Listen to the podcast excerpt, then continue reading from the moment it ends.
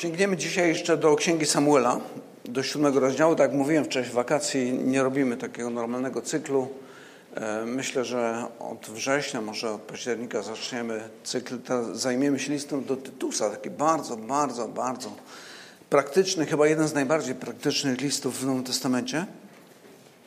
I sięgniemy do Starego Testamentu, do Księgi Samuela. Księga Samuela, wiadomo, jest w Starym Testamencie.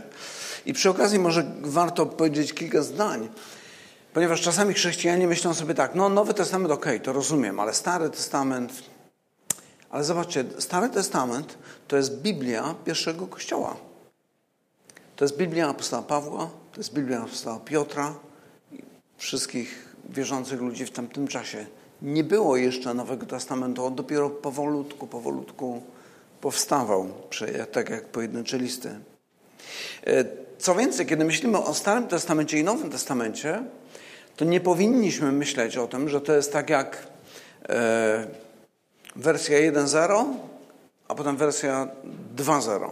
Czyli ta 1.0 to jest Stary Testament, wersja 2, druga to jest Nowy Testament i już jak mamy pierwsze, e, pierwszą wersję już mamy poprawioną i uzupełnioną, to już nie musimy do niej wracać. Sięgamy do drugiej, o tej pierwszej zapominamy. Mam wrażenie, że niektórzy chrześcijanie tak myślą, ale myślę, że no właśnie to, co jest niesamowite, to to, że Biblia tworzy jedną całość, od Księgi Genezis aż do Księgi Objawienia. W ogóle Biblia, myślę, że wielu z Was pamięta o tym, ale może nie wszyscy, czy wielu z Was wie, ale może nie wszyscy pamiętają, że słowo Biblia to znaczy książki albo księgi, żeby było poważniej. Książki. Nie wiem, czy opowiadałem Wam kiedyś, jak byłem w Atenach. Któregoś razu idę sobie tam ulicą i patrzę u góry na sklepie jest napisane Biblia. I sobie myślę, o, chrześcijański sklep jakiś, nie? Idę kawałek dalej, e, a tam kolejny sklep z podobnym napisem, też Biblia. Tu jest akurat e, Biblia Psaras, to znaczy książki rybackie o rybołówstwie. Więc jak człowiek nie zna języka, to tak się gubi trochę. Ale dopiero po chwili uświadomiłem sobie, hola, hola, jestem w Grecji. To jest grecki język. To znaczy, Biblia znaczy książki. Więc tak było dość zabawnie. I jak wiemy, te wszystkie księgi składające się na całą Biblię tworzą dwie części, Stary i Nowy Testament. Ale właśnie to nie jest tak jak ten e, system operacyjny, który kiedyś... Pamiętacie jeszcze takie rzeczy? Dyskietki? Tak, niektórzy pamiętają, tak. Potem już była wersja poprawiona, już na CD-ROMach się pojawiało. E, ale właśnie z Biblią tak nie jest. Znaczy Nowy i Stary Testament to nie jest tak jak wersja Windows 3.1, a potem 95, 98 i tam potem jakieś następne jeszcze. Jeżeli już mielibyśmy to do czegoś porównywać, to raczej byśmy powiedzieli, że Nowy Testament to jest jak sequel, e, czyli jakby ciąg dalszy pewnej opowieści o rodzie Bożym, o, o ludzie Bożym, które pojawiają się w Starym Testamencie, historiach, które pojawiają się w Starym Testamencie. I to cały czas jest ta sama historia.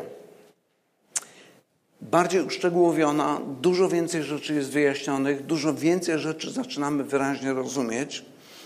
A te rzeczy, które mają miejsce w Starym Testamencie, one często zapowiadają to, co wydarzy się w Nowym Testamencie, czy w tym okresie Nowego Przymierza często w formie proroctw, ale czasami również w formie wydarzeń albo osób, albo jakichś instytucji, które same w sobie w jakiś sposób przypominają o czymś, co, czy zapowiadają, są cieniem czegoś, co pojawi się dopiero w Nowym Testamencie, czegoś, co nazywamy po prostu Nowym Przymierzem.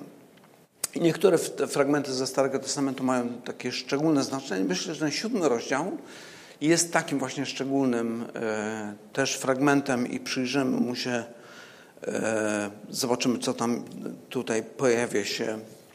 E, jeszcze, jed, jeszcze jeden, e, czy tam kilka tekstów pokazujących związek pomiędzy Starym i Nowym Testamentem, co jest związane z tym tekstem, który będziemy dzisiaj czytali.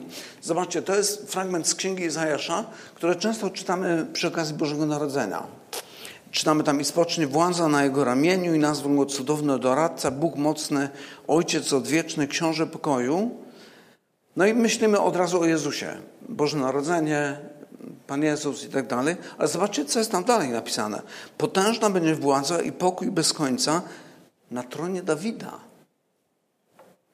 na tronie Dawida i w jego królestwie, gdyż utrwali ją i oprze na prawie i sprawiedliwości odtąd aż na wieki. Dokona tego żarliwość Pana zastępów. Albo inny fragment z księgi proroka Jeremiasza. Jeremiasz mówi tak: Oto idą dni, mówi Pan, że wzbudzę Dawidowi sprawiedliwą latorośl. Znowu proroctwo zapowiadając przyjście Jezusa, ale jako tego, który jest potomkiem Dawida, będzie panował jako król i mądrze postępował i będzie stosował prawo i sprawiedliwość na ziemi. I teraz właśnie, kiedy przychodzimy do Nowego Testamentu, kiedy przychodzimy, zobaczcie, jak zaczyna się e, ten no, taki długi, długi, może mało ciekawy, ale rodowód Jezusa. Czytamy rodowód Jezusa Chrystusa, syna Dawidowego, syna Abrahamowego. Więc od razu tylko pierwszy werset Nowego Testamentu wskazuje na powiązanie tego ze starotestamentowym Dawidem, no i też z Abrahamem, ale to o tym kiedy indziej. Podobnie, kiedy anioł Gabriel zapowiada Marii, że z niej urodzi się Syn Najwyższego, zobaczcie w jaki sposób rozmawia z nią. Mówi, nie bój się Mario, znalazłaś bowiem łaskę u Boga. Oto poczniesz w łonie i urodzisz syna i nadasz mu imię Jezus. Ten będzie wielki, będzie nazwany Synem Najwyższego i da mu Pan Bóg co? Tron jego ojca Dawida. Więc to nawiązanie do tronu Dawida jest ewidentne w Nowym Testamencie i będzie królował nad domem Jakuba na wieki, a jego królestwo nie będzie końca. I podobnie jeszcze jeden fragment z Księgi Objawienia, jak kończy się Księga Objawienia. Zobaczcie, jak Jezus jakby podsumowuje to, mówi tak, ja Jezus wysłałem anioła mego, by poświadczył wam to w zborach. Jam jest co? Korzeń i ród Dawidowy. Więc ewidentnie Jezus wskazuje, wtedy kiedy prorocy mówili o potomku Dawida, który zasiądzie na tronie, to mówili o mnie. To mówili o mnie. Eee, no, Właśnie tak to wygląda. Te wszystkie zapowiedzi w Starym Testamencie mówiące o, o Dawidzie, o jego tronie, o jego potomku, widzimy, że wypełniają się w Jezusie. I teraz w rozdziale siódmym widzimy Dawida, który jest już w Jerozolimie i obejmuje tron. On wcześniej panował w Jerozolimie, e, przepraszam, e, w Hebronie.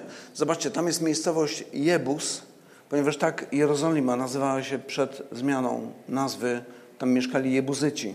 To jest, to jest no zaraz po Saulu, królu Saulu, czyli to jest jakieś 100 ileś tam lat, 100 może 200 lat po wejściu Izraelitów do e, ziemi obiecanej, ale oni jeszcze nie zdobyli wszystkich miast. Między innymi nie zdobyli tego miasta Jebus, w którym cały czas mieszkali Jebuzyci, nie potrafili sobie z nimi poradzić. To miasto było tak dobrze ufortyfikowane. I Dawid na początku królował w Hebronie. E, Hebron to było bardzo ważne miasto dla, dla Żydów, ponieważ, no ciekaw jestem, kto pamięta, co ważnego w Hebronie jest do dzisiaj. Tak, grupa Abrahama i grup Sary. Ale jest strasznie ciekawe miejsce, bo to jest taki wielki budynek, mieliśmy okazję tam być. Z jednej strony wchodzi się od strony żydowskiej, a z drugiej strony muzułmanie wchodzą do tego budynku i na środku mogą widzieć jakby to samo, tylko ze swojej strony, to jest tam troszkę inaczej ułożone, ale tam właśnie jest najważniejsze postacie Starego Testamentu, grupa Abrahama i grup Sary. No i tam jakby zaczyna się panowanie króla Dawida, który zjednoczył plemiona po, po tym, kiedy Saul przestał być królem, zrobił się mały bałagan między plemionami, tam pojawiły się walki, ataki Filistynów i Dawidowi udaje się to jakoś ogarnąć powoli. Zaczyna od Hebronu, później zdobywa, e, zdobywa Jebus i potem ono przyjmuje nazwę Jerozolima.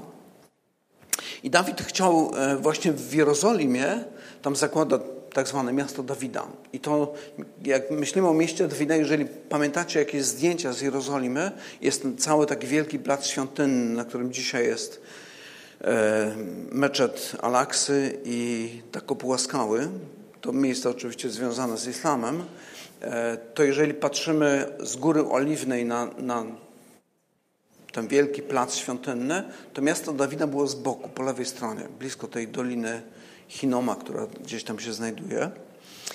E, I Dawid tam zakłada e, no, swoje miasto. Jakby miasto Dawida nawet do dzisiaj to nosi taką nazwę miasto Dawida. E, ono nie jest tak jak dzisiaj patrzymy na Jerozolimę. Jerozolima jest ogromna, ale miasto Dawida to była mała część tylko, ale dobrze ufortyfikowane miejsca i tam też był pałac Dawida. I przeczytajmy sobie ten pierwszy fragment na razie naszego rozdziału siódmego. Czytamy tak. Gdy pewnego razu król siedział w swoim domu, a Pan dał mu wytchnienie od wszystkich okolicznych nieprzyjaciół jego wokoło, rzekł król do Natana proroka. Specjalnie do Natana proroka, bo Dawid miał syna, który miał też imię Natan. Później jeszcze o tym powiem. E, rzekł król do Natana proroka, patrz, ja mieszkam w domu z drzewa cedrowego, a skrzynia Boża jest pomieszczona w środku namiotu. Wtedy Natan powiedział królowi, wszystko co masz w swoim sercu uczyń, gdyż Pan jest z tobą.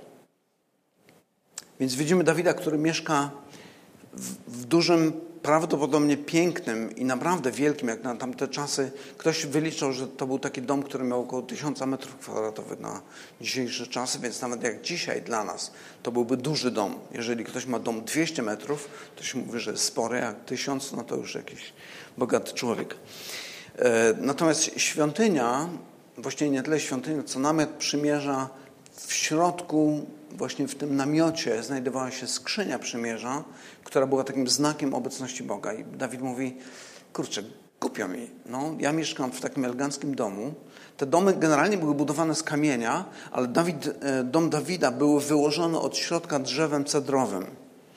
Więc jeżeli potraficie sobie wyobrazić, takie piękne, dobrze przygotowane drewno, e, ciemne drewno, to myślę sobie, że można jakby wyobrazić sobie ten luksus. Zaraz pokażę Wam jakieś tam próby unaocznienia tego, jak to wyglądało. I Dawid ma wyrzutu sumienia. I teraz, zanim jeszcze przejdziemy do samego tego wydarzenia, to kilka takich uwag. W poprzednim fragmencie, to znaczy w poprzednim rozdziale, mamy informację o tym, jak ten dom został zbudowany. I tutaj czytamy takie słowa, że potem posłał Hiram, król Tyru.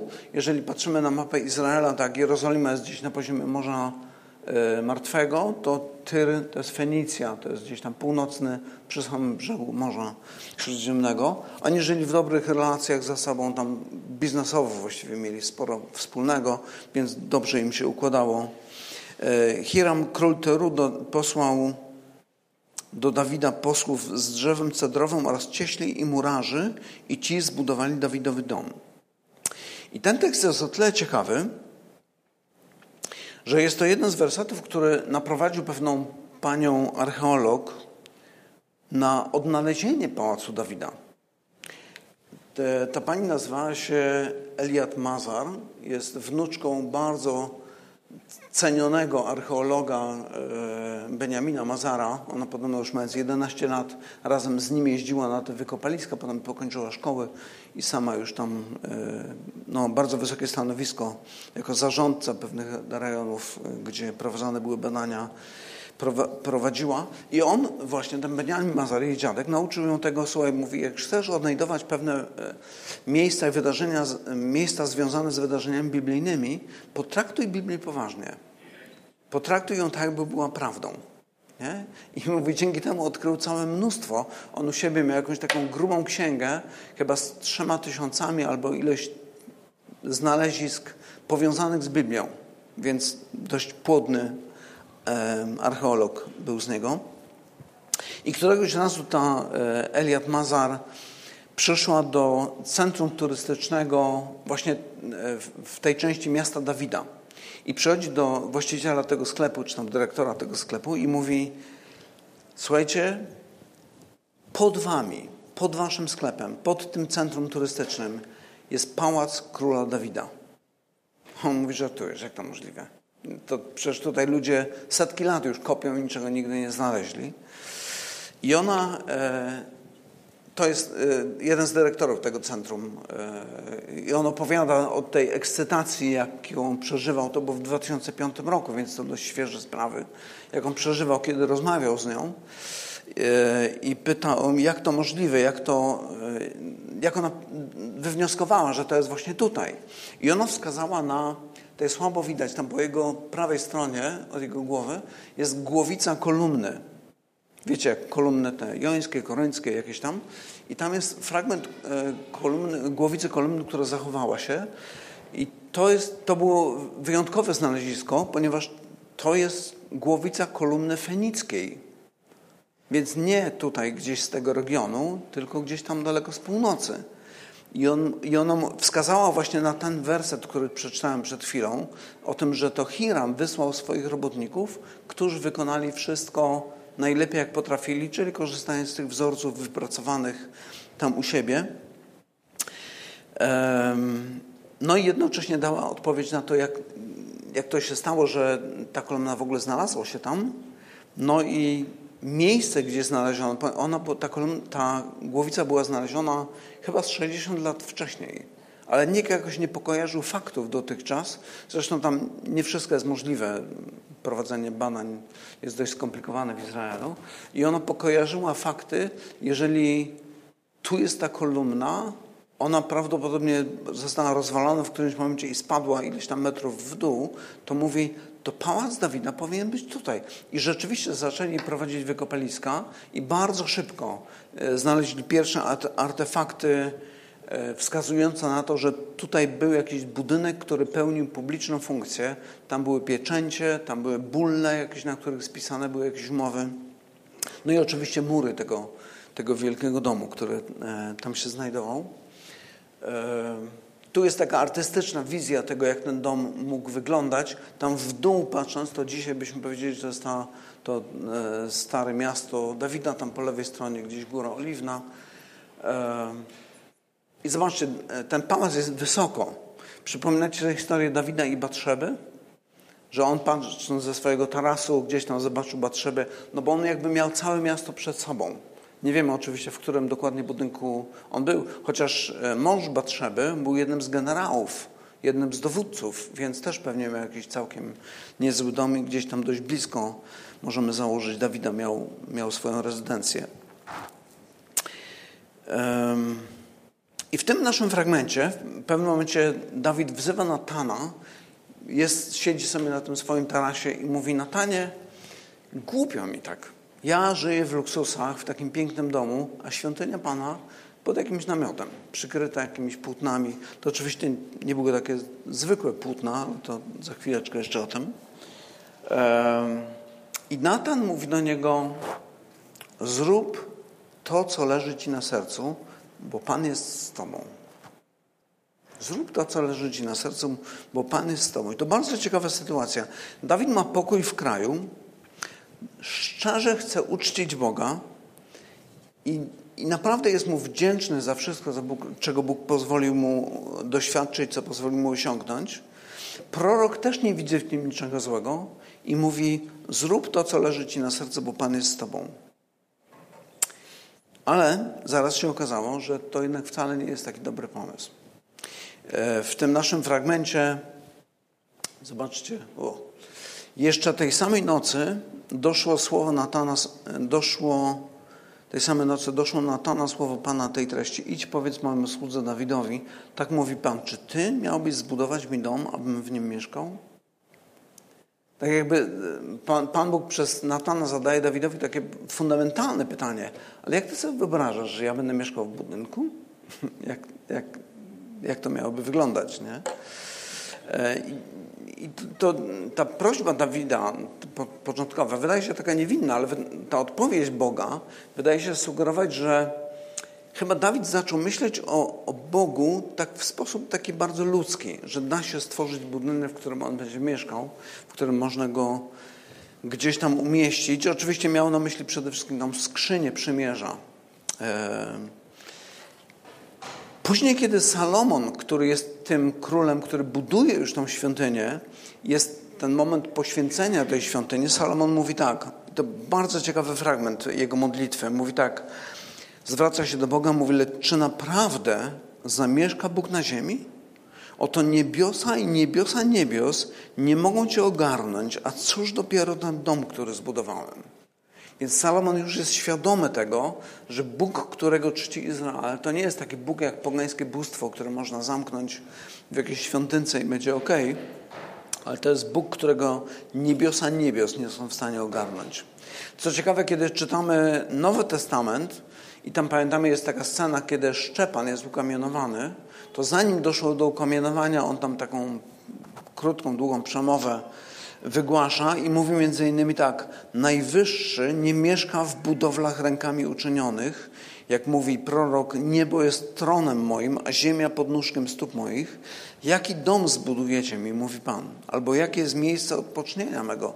Czy nie ręka moja uczyniła to wszystko?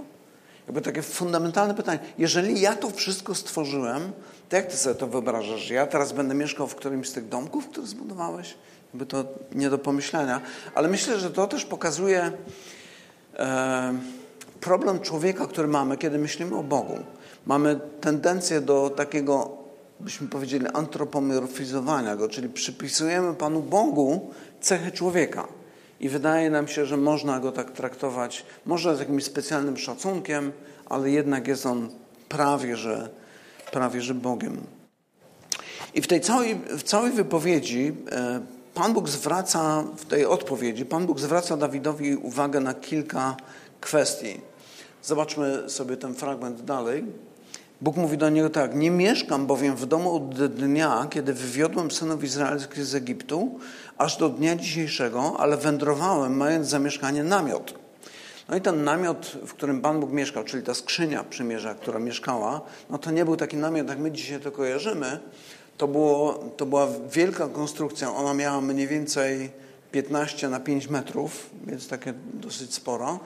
Cały ten teren był ogrodzony to było chyba 50 na 25 metrów, mniej więcej taka wielkość, taka wielkość, a cały Izrael wtedy, kiedy oni chodzili po pustyni, zawsze rozkładał się w tych samych miejscach, plemię Judy tutaj, plemię Efraima tutaj, plemię Beniamina tam i tak dalej, i tak dalej. Zawsze każdy miał swoje miejsce. Mieli też swoje, ci, którzy byli bliżej świątyni, oni mieli swoje zadania, kiedy Pan Bóg kazał im przenieść się w inne miejsce, to jedni byli odpowiedzialni za skóry, inni byli odpowiedzialni za wszystko, co jest z materiału, jeszcze inni za konstrukcje drewniane tej świątyni, za ołtarze, za naczynia itd., tak itd., tak więc wszystko było zorganizowane. Więc ten namiot to taki, no nie kojarzmy tego z jakimś małą szmatką narzuconą, ale to była taka, taki no, duży namiot, byśmy powiedzieli. E, zorganizowane według wzoru, który Pan Bóg ukazał Mojżeszowi. To też jest taki wątek, który pojawia się w Nowym Testamencie, gdzie autorzy Nowego Testamentu mówią, słuchajcie, prawdziwa świątynia jest w niebie. To jest ta świątynia, o którą powinniśmy zabiegać przede wszystkim. A to, to są tylko cienie. Cienie tego, co jest w rzeczywistości. E, wewnątrz tego namiotu e, tam były dwie części, część święta i najświętsza. W najświętszej właśnie była skrzynia przymierza. W tej części świętej był stół z chlebami, gdzie ofiary z składano, czy taki ołtarzyk, na którym składzino e, ofiary składano z kadzidła. Świecznik, który miał się palić przez cały czas. No i właśnie to część najświętsza, gdzie e, przechowana była arka. Kto pamięta, co było w arce przymierza, czy tej w skrzyni przymierza? Były trzy rzeczy. Tablice te Mojżesza, na których 10 przykazań było zapisanych. Laska Aarona, tak? Manna, tak? Manna ta, którą zebrali Izraelici, kiedy Pan Bóg ich, ich karmił. One były w, w, w tej e, części najświętszej właśnie. E, okay. w siódmym wersecie dalej czytamy tak. Czy kiedykolwiek, wędrując wraz ze wszystkimi synami izraelskimi, przemówiłem do któregoś z plemion izraelskich, któremu zleciłem przewodnictwo nad moim ludem Izraelem w te słowa: Dlaczego nie budujecie mi domu z drzewa cedrowego? Teraz tedy, tak powiedz mojemu słudze Dawidowi, tak mówi Pan zastępów. Ja wziąłem cię z pastwiska od trzody, ale byś był księciem nad moim ludem, nad Izraelem.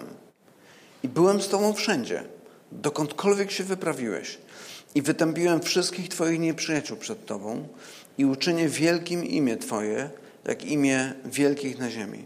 Wyznaczę też miejsce memu ludowi Izraelowi i zaszczepię go, aby tam bezpiecznie mieszkał i nie będzie się już trwożył i nie będę go już gnębić, nie będą go już gnębić nikczemnicy, a jak to było poprzednio, odkąd wyznaczyłem sędziów nad moim ludem izraelskim, dam Ci wytchnienie od wszystkich Twoich nieprzyjaciół. Zwiastuje Ci też Pan, że wzniesie Ci dom. A gdy dopełnią się dni Twoje i zaśniesz ze swoimi ojcami, ja wzbudzę Ci potomka po Tobie, który wyjdzie z Twojego łona i utrwalę Twoje królestwo.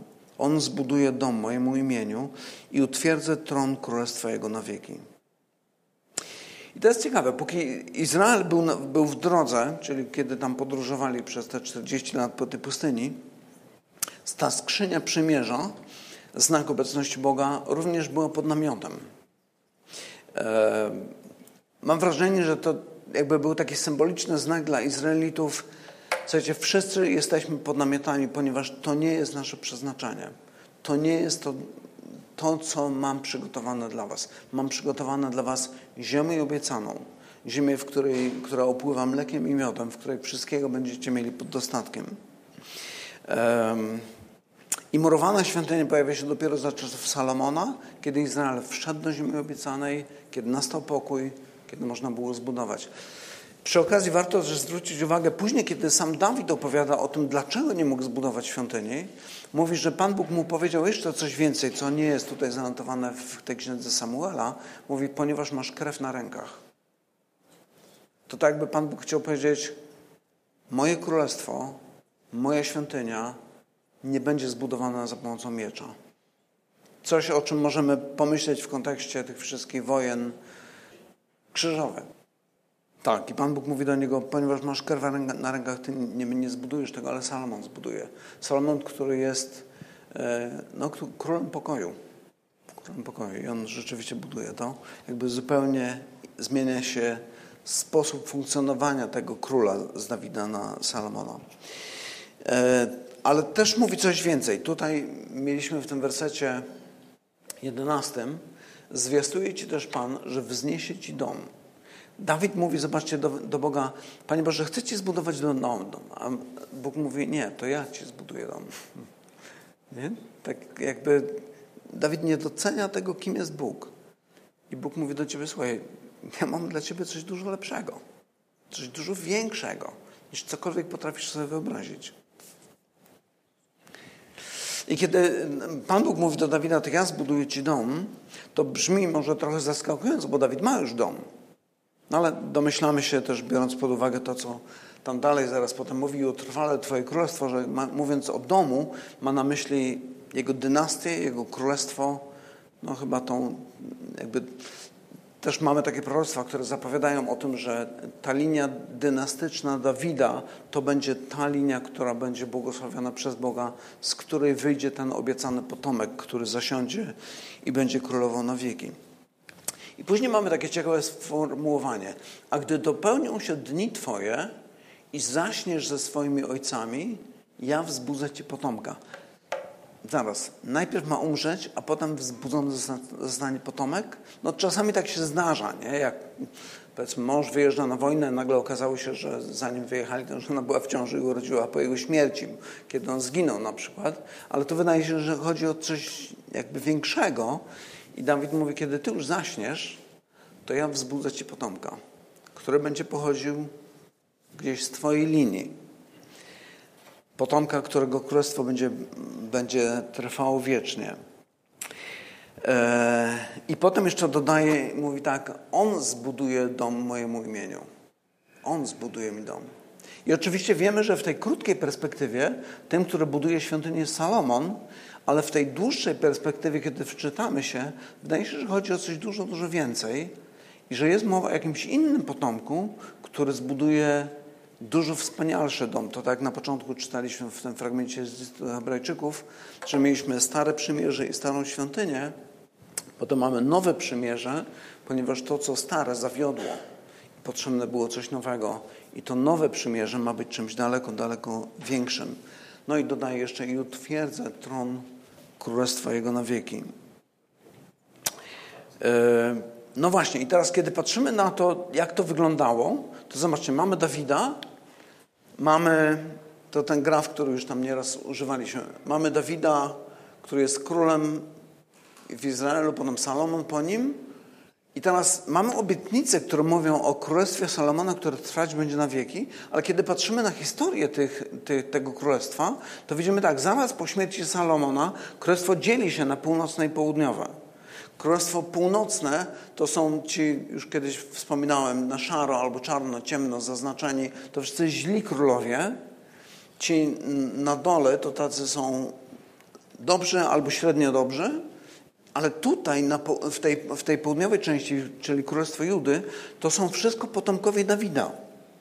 Tam u góry przypadkowi jeden drugiego zabija, a któryś próbuje przejąć władzę po drugim, a tutaj trzyma się linia Dawida, tak jak Pan Bóg obiecał.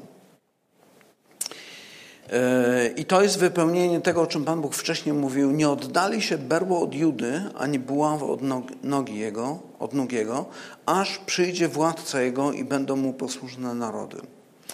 No ale właśnie, grzech króluje nie tylko w Izraelu, które, którego życie właściwie kończy się jako państwa północnego, kończy się, kiedy e, władca Asyrii najeżdża na północną część Izraela i podbija ich, zabiera wszystkich do niewoli i jest koniec. Po prostu te pokolenia znikły, do dzisiaj nie wiadomo, gdzie jest dziesięć pokoleń Izraela. Juda to tak samo grzeszni ludzie, jak ci z północy jakieś 120 lat później oni również odchodzą od Boga, grzeszą, prowadzą niesprawiedliwe życie i Pan Bóg zsyła na nich Babilończyków. Królestwo Asyrii już padło, teraz już jest e, Babilon. Babilończycy najeżdżają i zabierają ich do niewoli. I to jeszcze nie koniec. Tam widzicie proroka Jeremiasza, zaraz obok Daniela, Habakuka. Prorok Jeremiasz mówi tak, kiedy właśnie pojawia się grzech w narodzie judzkim, mówi tak, jaką żyw, mówi Pan, choćby Jechoniasz, syn Jojakima, król judzki, był sygnetem na mojej prawej ręce, prawej ręce, zerwałbym go stamtąd i wydam Cię w ręce czyhających na Twoje życie w ręce tych, przed którymi drżysz, w ręce Nebukadnezara, króla babilońskiego, w ręce Chaldejczyków i rzucę Ciebie i Twoją matkę, która Cię urodziła, do ziemi obcej, w której się nie urodziliście i tam pomrzecie. Ten y, Jojakim, Jehoniasz to byli ci ostatni królowie z rodu Dawida tuż przed upadkiem państwa południowego. I dalej mówi jeszcze tak: Ziemio, ziemio, ziemio, słuchaj słowa Pańskiego. Tak mówi Pan: zapiszcie męża tego jako bezdzietnego, jako męża, któremu przez całe jego życie się nie wiedzie, bo żadnemu z jego potomków nie uda się zasiąść na tronie Dawida i znowu panować w Judzie. Słyszycie, co Bóg mówi? Żadnemu, jakby kończy się ta linia Dawida i co dalej? Jakby pojawia się przekleństwo, które spada na ród Dawida z powodu grzechu, z powodu odejścia od Boga i mówi koniec, koniec. Kiedy no, poszli do Babilonu, po 70 latach wrócili, co prawda, ale potem były kolejne podbody. Grecy, Rzymianie, cały naród został rozproszony. I my dzisiaj wiemy, że ten potomek, o którym Pan Bóg mówi do, e, do Dawida, który zasiądzie na tronie jego królestwo nie będzie końca, to był nie tyle Salomon, co Jezus. I teraz, kiedy patrzymy na genealogię Jezusa, na te rodowody, o której tam widzieliśmy fragment z Ewangelii Mateusza, e, widzimy ciekawą rzecz. Bo kiedy patrzymy na rodowód w Ewangelii Łukasza, mamy zasadniczo rodowód Józefa. W Ewangelii, przepraszam, Mateusza. W Ewangelii Łukasza mamy rodowód, który przypisuje się Marii. I kiedy patrzymy na rodowód e, Józefa, to widzimy, że on sięga tak w prostej linii, lecąc w dół czy cofając się, e, sięga Dawida, potem aż tam dalej do Abrahama, przez Salomona do Dawida i potem dalej do Abrahama. Ale to pokolenie zostało przeklęte. Pan Bóg mówi, nie zasiądzie żaden twój potomek na tronie Dawida. Kiedy patrzymy na pokolenie Marii, e, znaczy na ten rodowód Marii, oczywiście tam jest powiedziane, że tam jest nawet taki zwrot ciekawy, że Jezus, jak mniemano, był synem Józefa. I potem są wymienione imiona, ale one są wymienione jakby w inny sposób, tak jakby sugerujące, że to, to tutaj coś będzie inaczej niż to, co było w Ewangelii Mateusza. I dzisiaj powszechnie przyjmuje się, że mamy do czynienia z rodowodem Marii.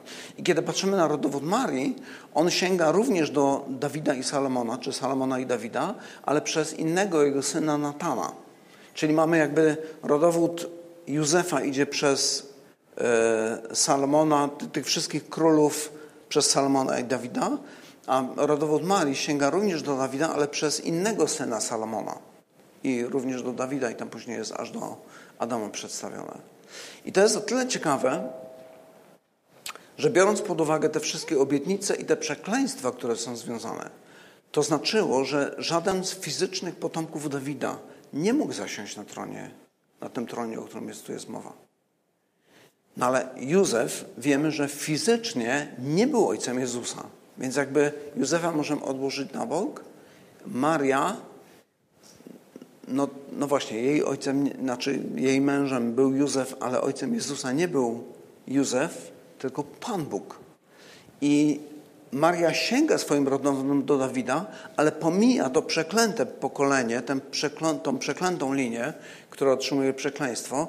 Więc Jezus jest potomkiem Dawida przez Marię, chociaż jego ojcem ostatecznie jest Pan Bóg. I Pan Bóg w ten sposób realizuje jedno i drugie. Spełnia swoją obietnicę, mówiąc o tym, że potomek Dawida zasiądzie na tronie i królestwo jego nie będzie końca, a jednocześnie mówi o tym, że przeklęty jest ten ród i już po tych ostatnich królach, których widzieliśmy, już żaden z nich nie zasiądzie na tronie, na tronie Dawida. A jednak Jezus jest potomkiem Dawida. Więc Pan Bóg w nadzwyczajny sposób prowadzi historię i ma swoje rozwiązania, które nam w ogóle do głowy by nie przyszły. W jaki sposób to może być realizowane. Jezus rodzi się przede wszystkim jako Syn Boży i Jego Królestwu nie ma końca. Teraz, kiedy patrzymy, jakby tak cofając się znowu do tego naszego tekstu, Dawid chce zbudować świątynię. Pan Bóg mówi nie, nie chcę zbudować dom Panu Bogu. Pan Bóg mówi, nie, to ja zbuduję Ci dom. I potem patrzymy na Jezusa, co On robi. Kiedy On tak naprawdę buduje dom Królestwa Dawida, ale Królestwa, które nie jest z tego świata. Do tego, jeżeli jeszcze pamiętacie z Księgi Daniela, to proroctwo, które, w którym pojawia się wielka góra, e, to jest zaraz po tym posągu. Jest posąg, którego części odpowiadają poszczególnym królestwom, które są na świecie i w pewnym momencie gdzieś widoczna jest jakaś góra, od której odrywa się kamień, uderza w stopy tego posągu, posąg się rozpada, a ten kamień uresta także wypełnia całą ziemię. Więc ten kamień jest z innego świata, nie jest kontynuacją tych e, imperiów, które były przez cały czas. Ten kamień jest z innego świata, ale ogarnia całą ziemię. Więc to królestwo rozwija się i w ten sposób Chrystus buduje swoją, swój kościół, swoją świątynię, swój dom. I to jest ciekawe, że to słownictwo pojawia się potem w Nowym Testamencie, szczególnie w liście do Efezjan, kiedy apostoł Paweł mówi, że przez śmierć Chrystusa zburzona została przegroda nienawiści między poganami i Żydami i wszyscy oni stali się domownikami Boga. Czyli stali się mieszkańcami tego domu Bożego, który Chrystus jakby wykonał czy zbudował sam. I teraz, żeby to jakoś tak składniej, e, składniej powiedzieć, przypomina mi się taka historia, którą opowiadał pewien pastor, próbujący pokazać, jak bardzo chrześcijaństwo było inną religią niż wszystkie pogańskie religie. Mówi, kiedyś opowiadałem wam, więc niektórzy może pamiętacie o tym. Mówi tak, wyobraź sobie, że żyjesz w pierwszym wieku przyjeżdżasz do jakiegoś pogańskiego miasta, zaprzyjaźniasz, zaprzyjaźniasz się z kimś i ta osoba zaczyna pytać cię o twoją wiarę, bo widzisz, że, jesteś jakiś inny. I, mu, I pyta cię, powiedz mi, gdzie są wasze świątynie? Ciebie jako chrześcijanina. Czyli te budynki, w których możecie zbliżyć się do Boga. I, I ty odpowiadasz, wiesz co? Nie mamy takich budynków. Jezus jest naszą świątynią. Przez Niego mamy przystęp do Boga. no to ta osoba mówi, no dobra, ale to gdzie wasi kapłani sprawują swoje obrzędy?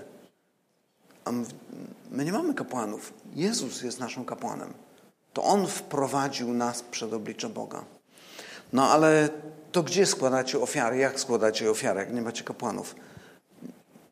Jezus jest naszą ofiarą, jedyną, złożoną raz na zawsze. On jest i ofiarą, i kapłanem, i świątynią, przez którą mamy dostęp do Boga. Więc to, co uczynił Pan Bóg, kiedy patrzymy z tej biblijnej perspektywy na historię świata, na historię Izraela, potem historię, historię nowego ludu, to są rzeczy, które gdzieś tam powiedzielibyśmy, że w głowie się nie mieści. I teraz, kiedy, kiedy myślimy o tej świątyni, tej świątyni, która, znaczy o tej nowej społeczności, którą buduje Chrystus, w której mamy przystęp do Boga, czcimy tego jednego prawdziwego Boga,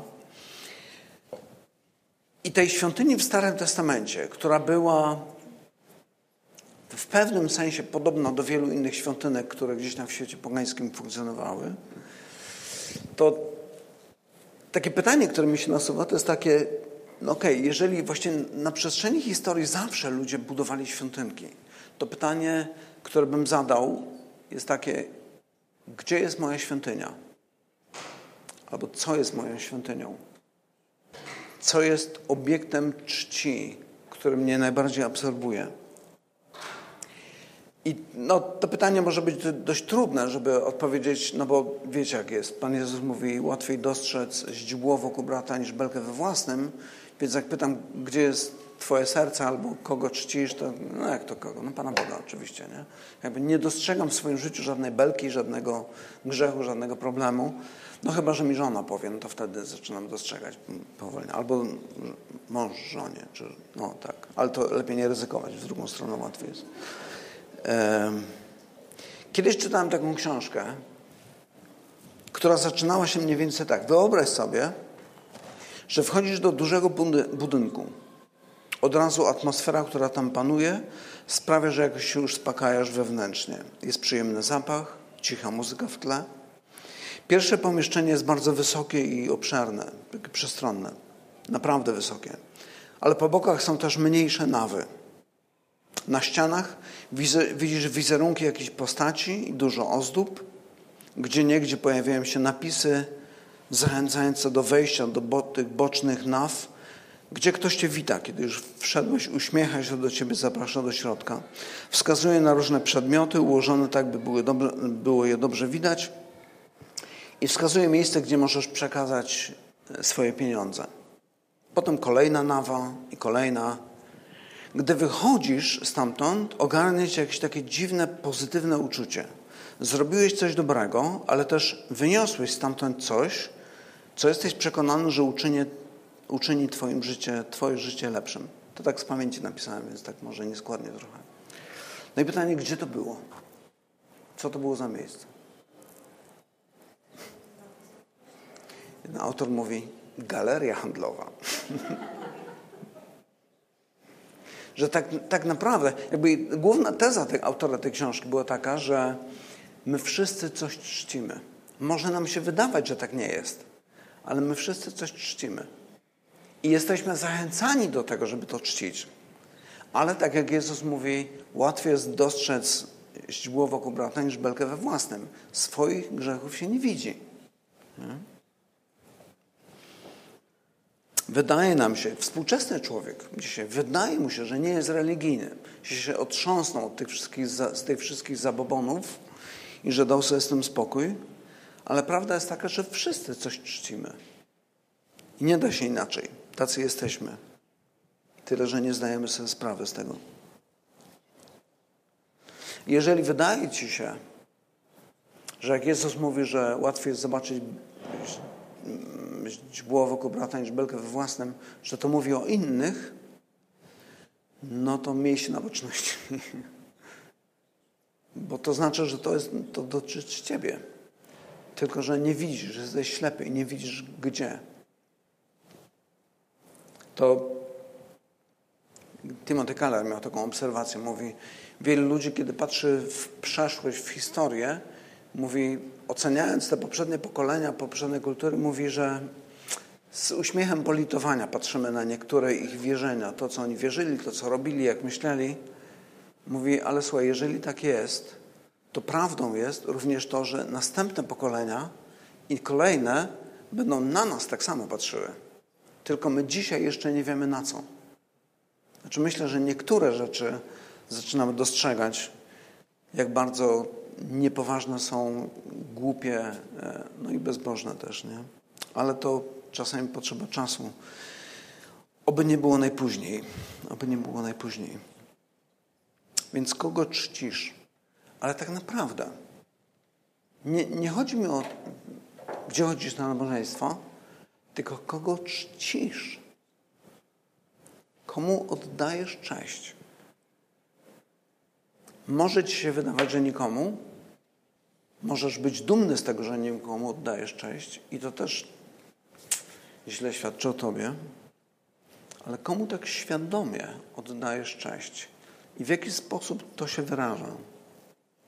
Czasami to się wyraża w taki prosty sposób, że na przykład modlimy się przed jedzeniem i dziękujemy Bogu za to, że mamy codziennie co jeść i nie brakuje nam niczego. I to, że to jest codziennie, to nie oznacza, że tak będzie zawsze. My mamy tą świadomość, że to pochodzi od Niego. Kiedy podejmuję jakieś decyzje, szukam Jego mądrości.